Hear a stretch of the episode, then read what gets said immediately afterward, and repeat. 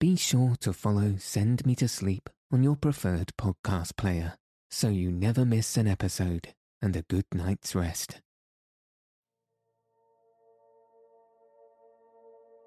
Good evening.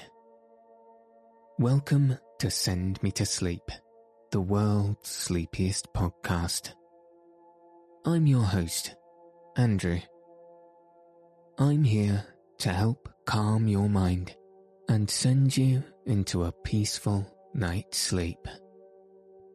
Tonight, I'll be reading the 11th book from Meditations of Marcus Aurelius.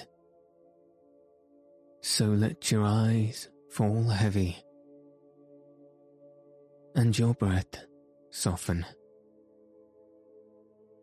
as we settle in for a peaceful night's sleep.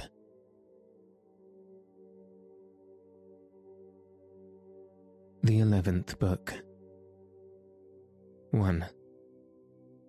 The natural properties and privileges of a reasonable soul are that she seeth herself, that she can order and compose herself, that she makes herself as she will herself, that she reaps her own fruits whatsoever, whereas plants, trees, unreasonable creatures, what fruit soever, be it either fruit properly or analogically only, they bear. They bear them unto others, and not to themselves. Again, whensoever and wheresoever sooner or later, her life doth end. She hath her own end nevertheless.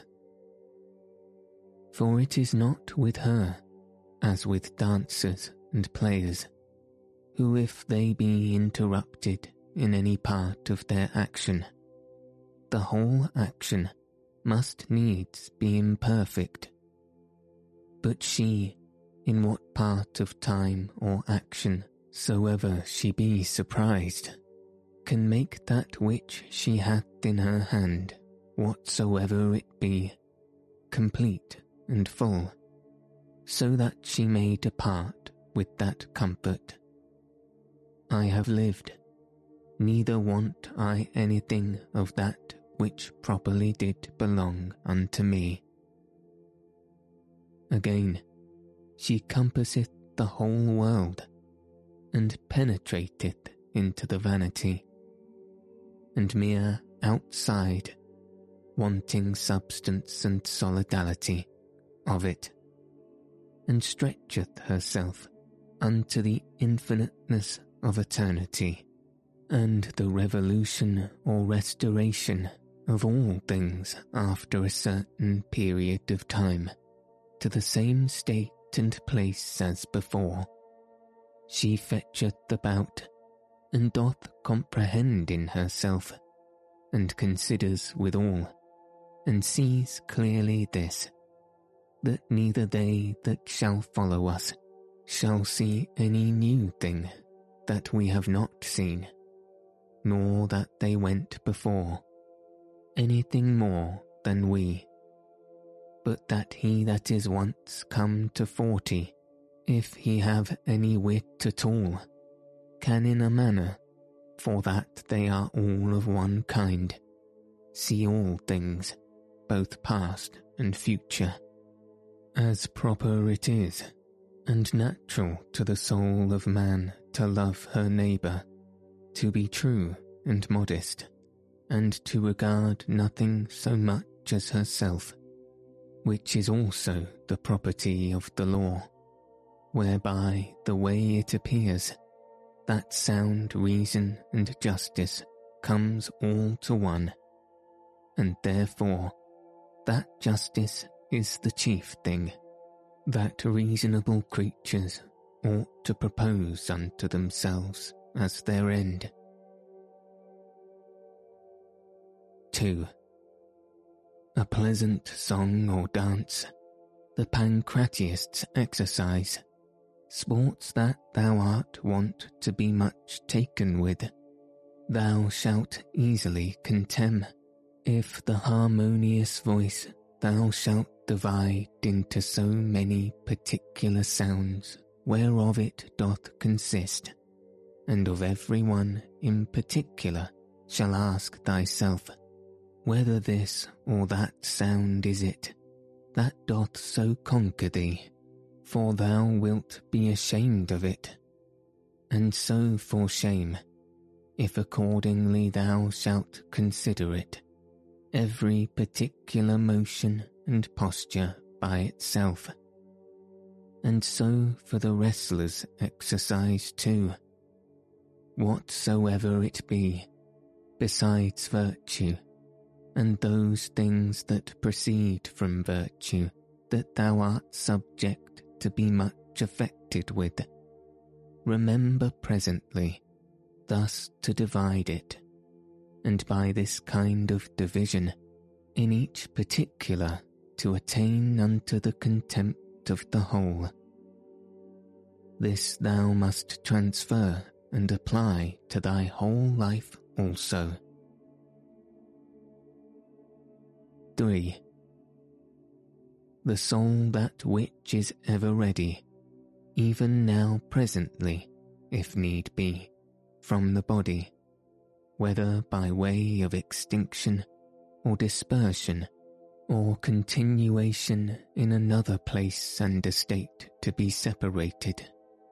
How blessed and happy is it!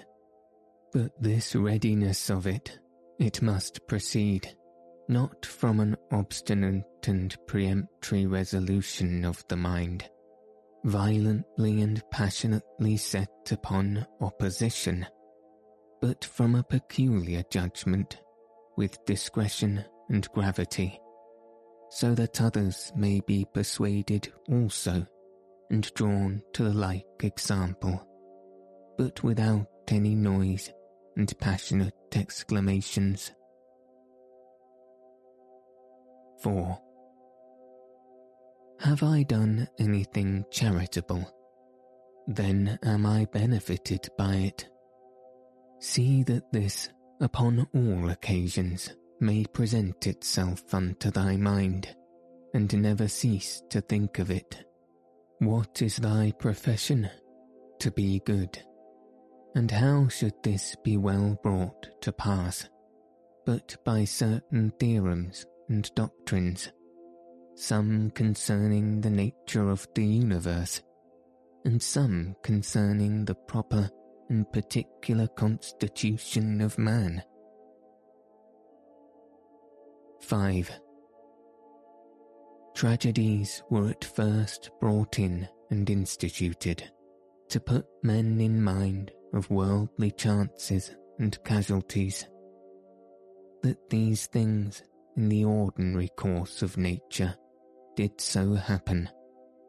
That men that were much pleased and delighted by such accidents upon this stage would not by the same things in a greater stage, be grieved and afflicted. For here you see what is the end of all such things, and that even they that cry out so mournfully must bear them for all their cries and exclamations, as well as others. And in very truth, many good things are spoken by these poets as that, for example, in an excellent passage. But if so be that I and my two children be neglected by the gods, they have some reason even for that.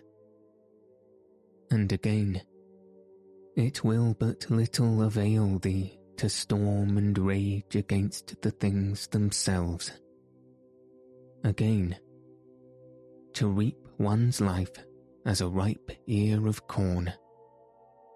And whatsoever else is to be found in them, that is one of the same kind. After the tragedy, the ancient comedy was brought in, which had the liberty to inveigh against personal vices, being therefore through this her freedom and liberty of speech of very good use and effect, to restrain men from pride and arrogancy. To which end it was that Diogenes took all the same liberty. After these, what were either the middle or new comedy admitted for, but merely, or for the most part at least, for the delight and pleasure of curious and excellent imitation. It will steal away, look to it. Why, no man denies, but that these also have some good things whereof that may be one. But the whole drift and foundation of that kind of dramatical poetry, what is it else, but as we have said? 6. How clearly doth it appear unto thee that no other course of thy life could fit a true philosopher's practice better than this very course that thou art now already in. 7. A branch cut off from the continuity of that which was next unto it must needs be cut off from the whole tree. So a man that is divided from another man is divided from the whole society. A branch is cut off by another, but he that hates and is averse cuts himself off from his neighbour, and knows not that at the same time he divides himself from the whole body or corporation. But herein is the gift and mercy of God, the author of this society, in that, once cut off, we may grow together and become part of the whole again. But if this happen often, the misery is that the further a man is run in this division, the harder he is to reunite and restore. And however the branch which, once cut off afterwards, was grafted in, gardeners can tell you, is not like that which sprouted together at first, and still continues in the unity of the body. 8. To grow together like fellow branches in matter of good correspondence and affection, but not in matter of opinions. They that shall oppose thee in thy right courses, as it is not in their power to divert thee from thy good action, so neither let it be to divert thee from thy good affection towards them. But be it thy care to keep thyself constant in both, both in a right judgment and action, and in true meekness towards them, that either shall do their endeavour to hinder thee, or at least will be displeased with thee for what thou hast done. For to fail in either either in the one to give over for fear, or in the other to forsake thy natural affection towards him, who by nature is both thy friend and thy kinsman, is equally base, and much savouring of the disposition of a cowardly fugitive soldier. 9. It is not possible that any nature should be inferior unto art, since that all arts imitate nature.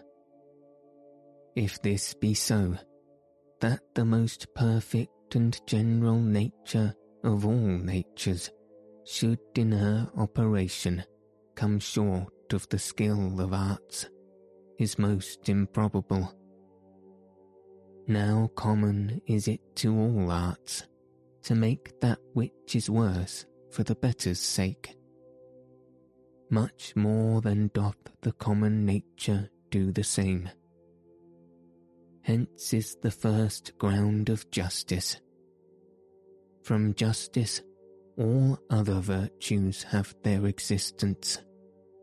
For justice cannot be preserved if either we settle our minds and affections upon worldly things, or be apt to be deceived, or rash, or inconstant.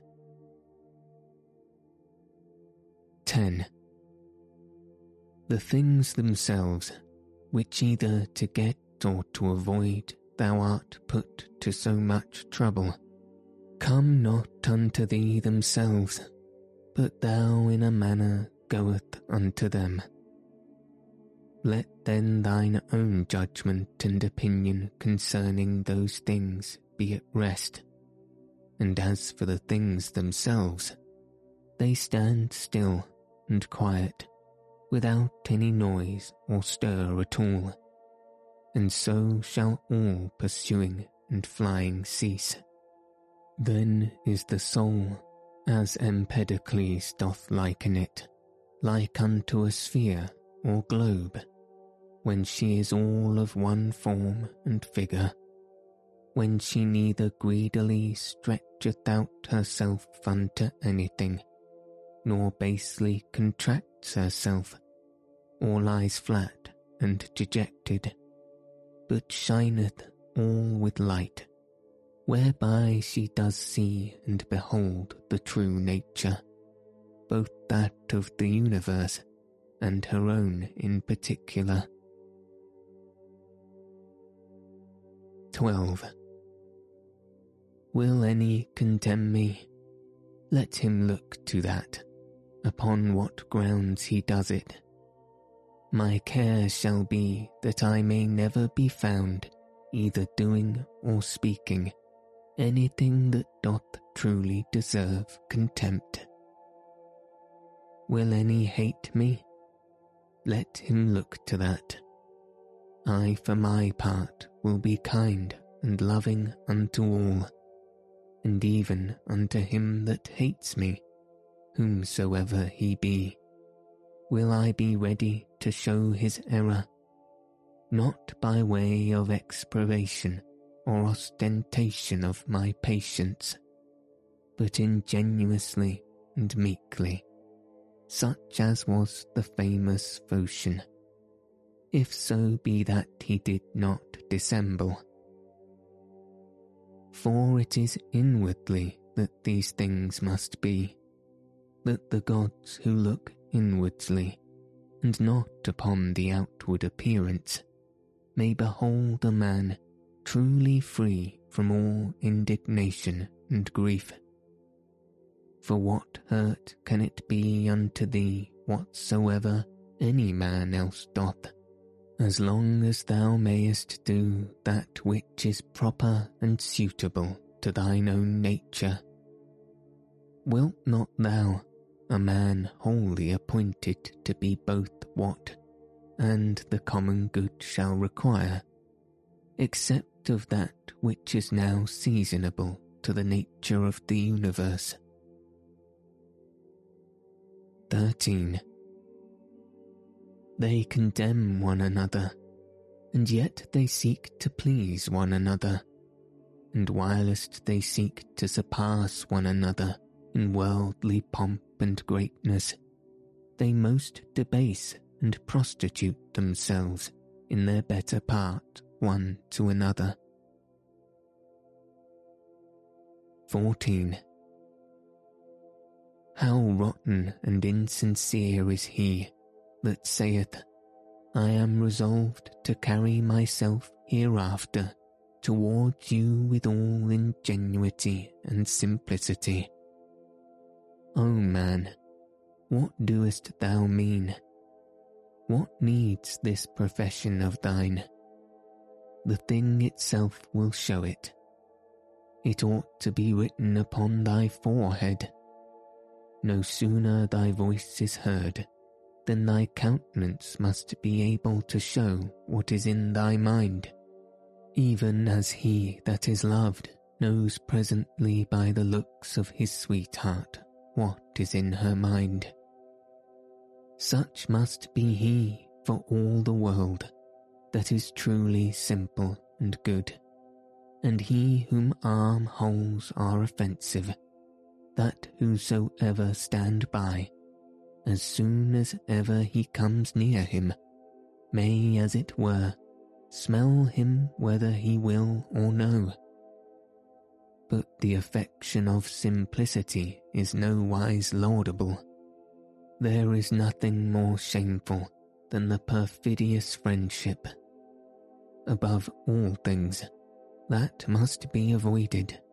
However, true goodness, simplicity, and kindness cannot be so hidden, but that, as we have already said, in the very eyes and countenance they will show themselves.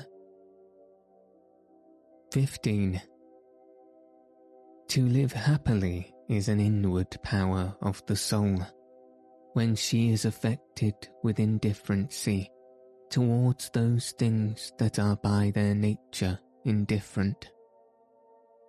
To be thus affected, she must consider all worldly objects both divided and whole, remembering withal that no object can of itself beget any opinion in us, neither can come to us, but stands without, still and quiet, but that we ourselves beget, and as it were, print in ourselves opinions concerning them.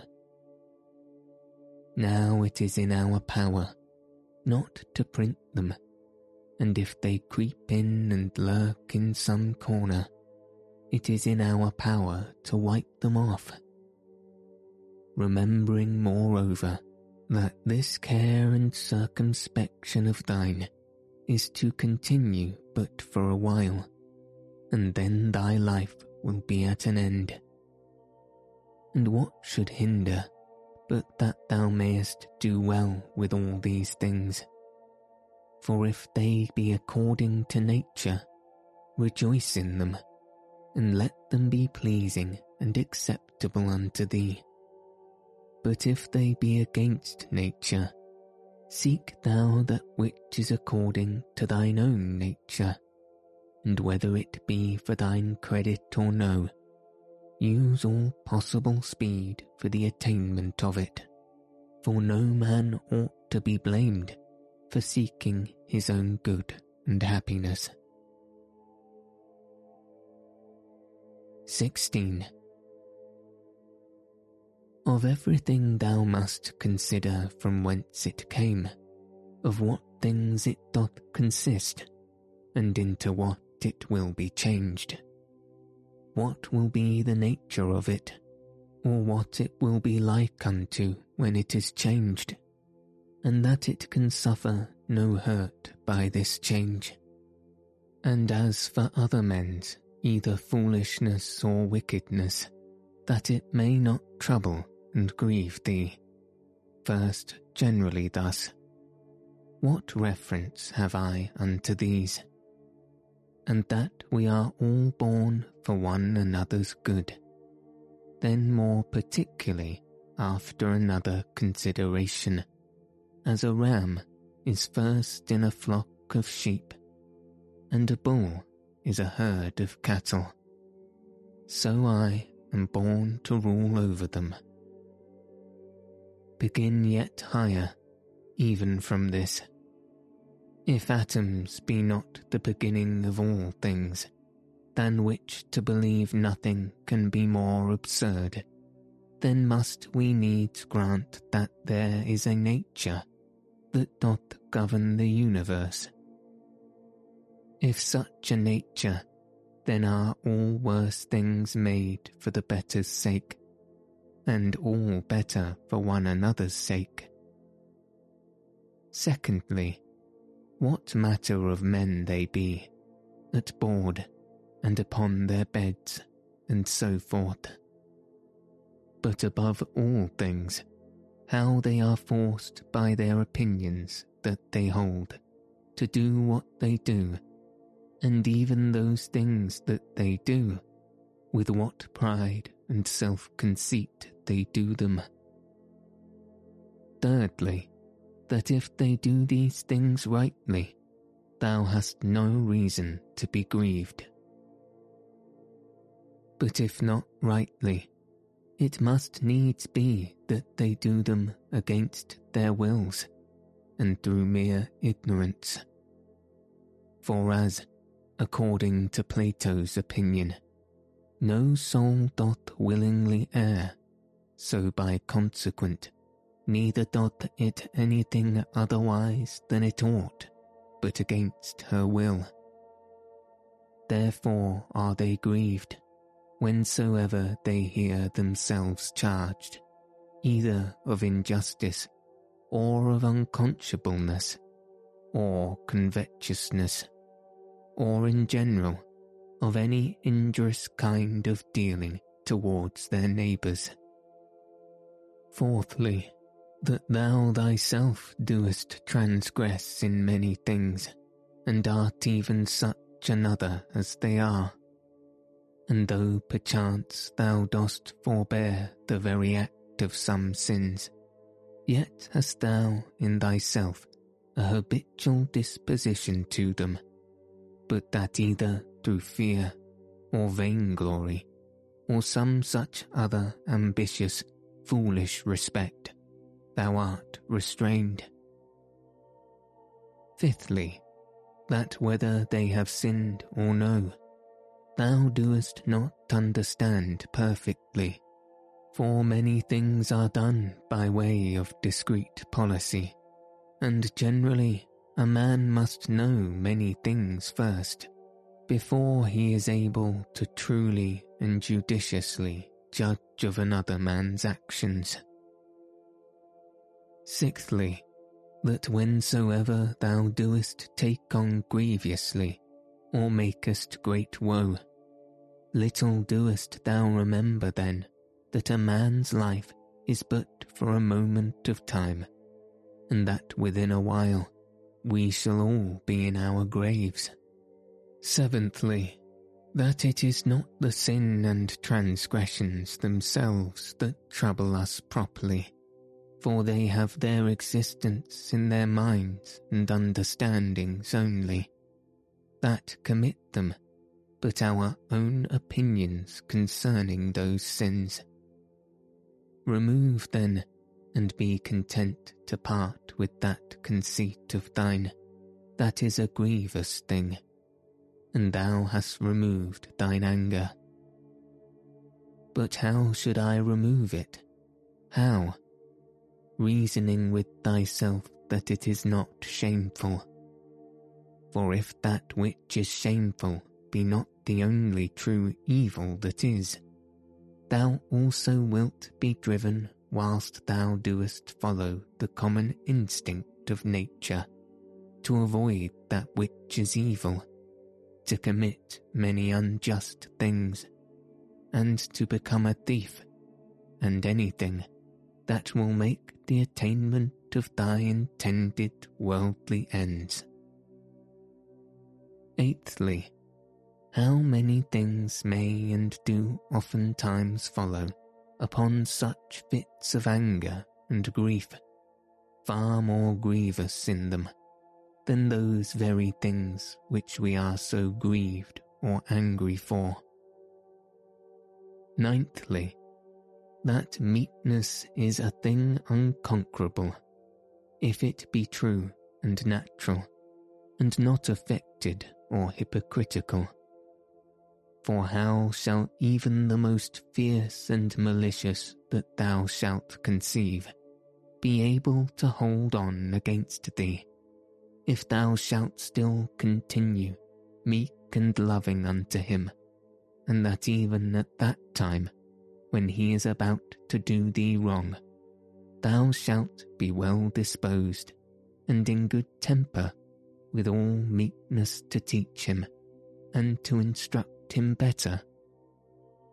As for example, my son, we were not born for this, to hurt and annoy one another. It will be thy hurt, not mine, my son and so to show him forcibly and fully that it is so in very deed, and that neither bees do it to one another, nor any other creatures that are naturally sociable. But this thou must do, not scoffingly, not by way of exprobation, but tenderly, without any harshness of words.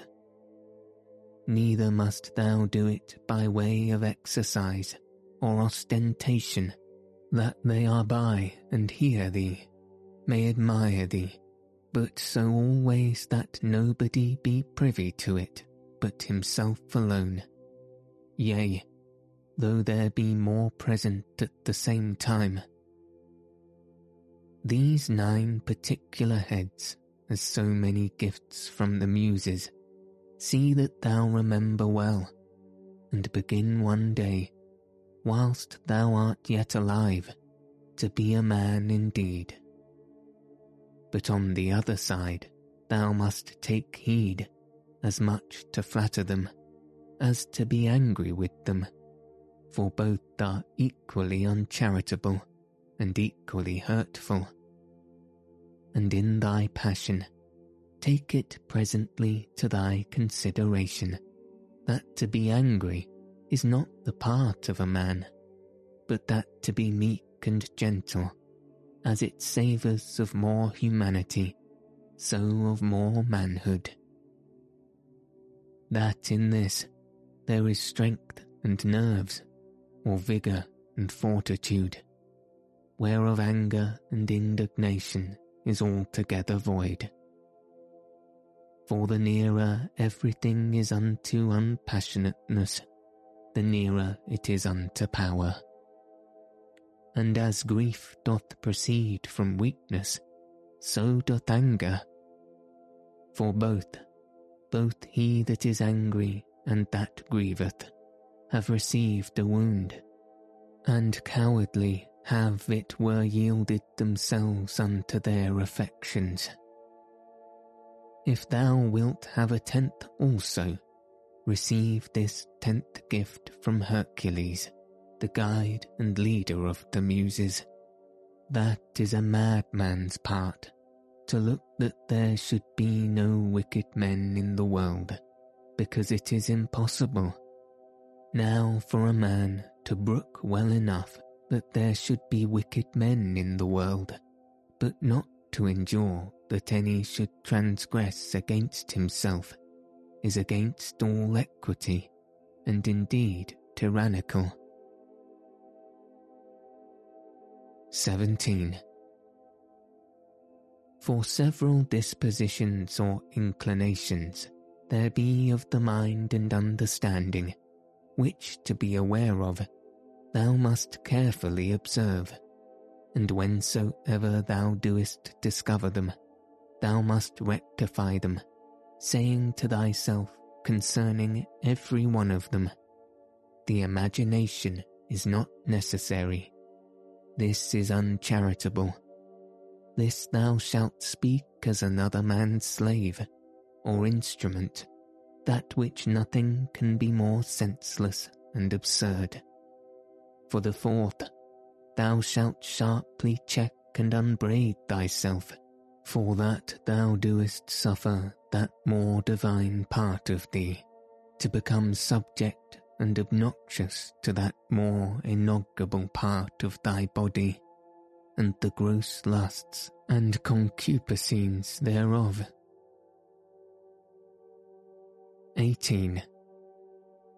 What portion soever, either of air or fire there be in thee, although by nature it tend upwards, submitting nevertheless to the ordinance of the universe, it abides here below in this mixed body.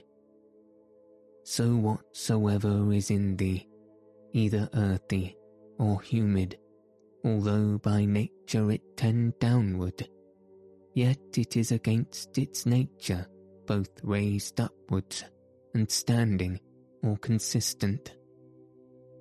So obedient are even the elements themselves to the universe abiding patiently wheresoever, though against their nature, they are placed, until the sound as it were of their retreat and separation. It is not a grievous thing, then, that thy reasonable part only should be disobedient, and should not endure to keep its place. Yea, though it be nothing enjoined that is contrary unto it, but that only which is according to its nature. For we cannot say of it when it is disobedient, as we say of the fire or air, that it tends upwards towards its proper element, for then goes it the quite contrary way. For the motion of the mind to an injustice or inconsistency or to sorrow or to fear is nothing else but a separation from nature. Also, when the mind is grieved for anything that is happened by the divine providence, then doth it likewise forsake its own place. For it was ordained into holiness and godliness, which specially consist in a humble submission to God and his province in all things, as well as unto justice. These also being part of those duties, which all naturally sociable, we are bound unto, and without which we cannot happily converse with one another. Yea, and the very ground and fountain indeed of all just action. 19. He that hath not one and the self-same general end, always as long as he liveth, cannot possibly be one and the self-same man always.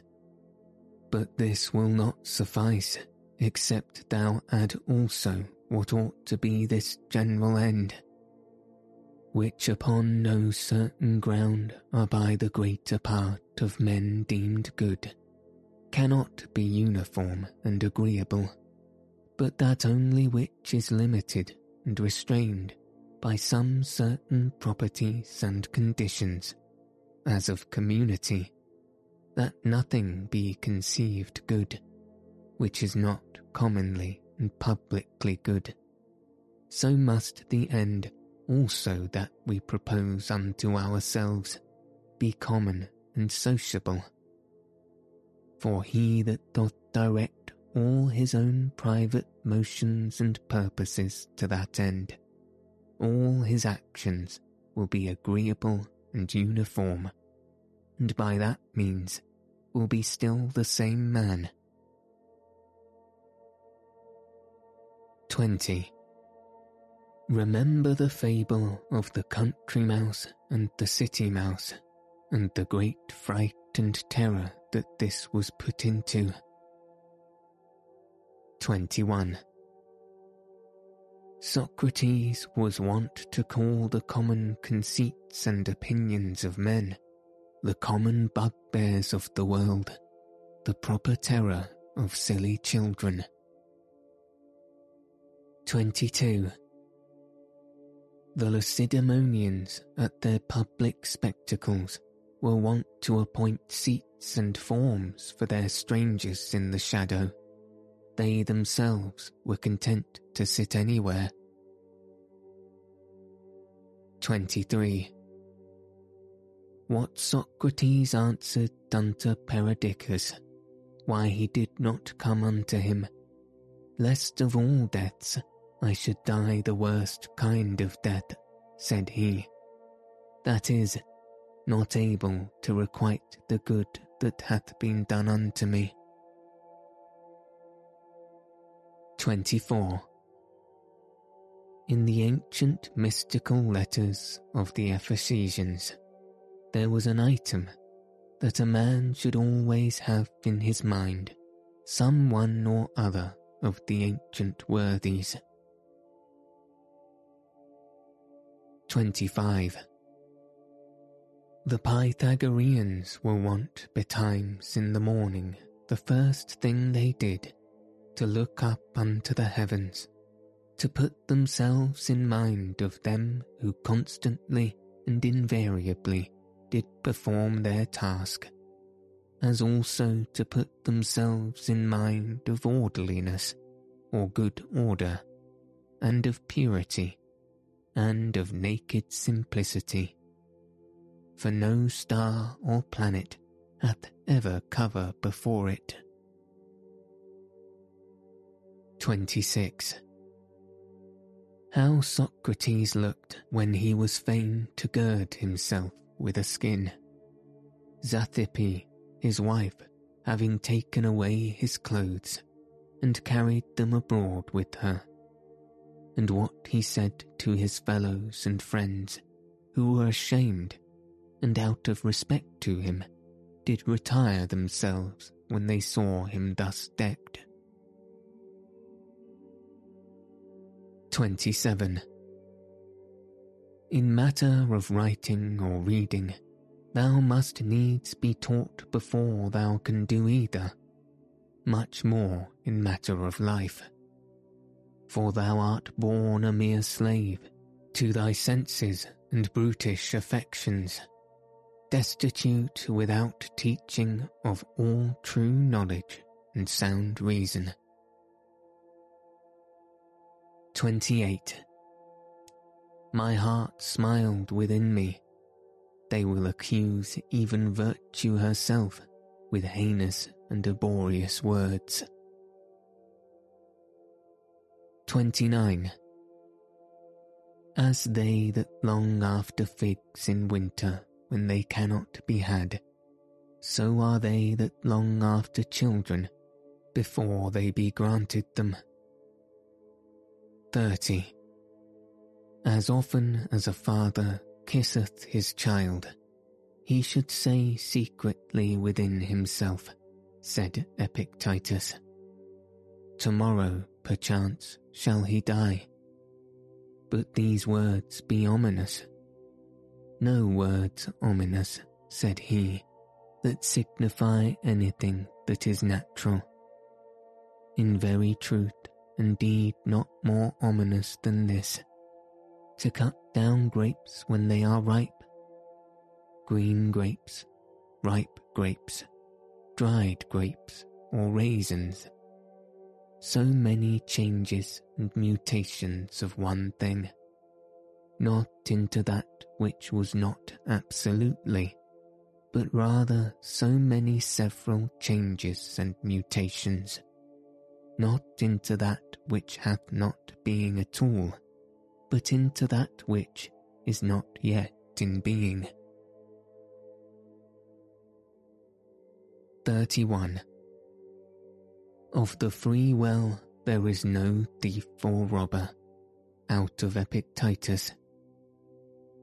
Whose is this also, that we shall find a certain art and method of assenting, and that we should always observe with great care and heed the inclinations of our minds, that they may also be with their due restraint and reservation, always charitable and according to the true worth of every present object.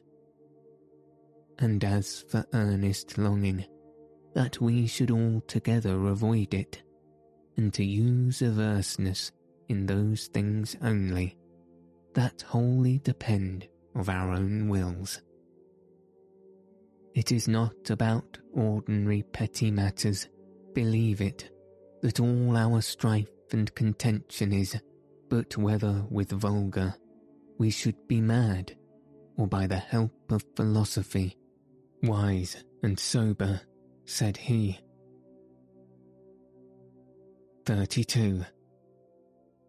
Socrates said, What will you have? The souls of reasonable or unreasonable creatures?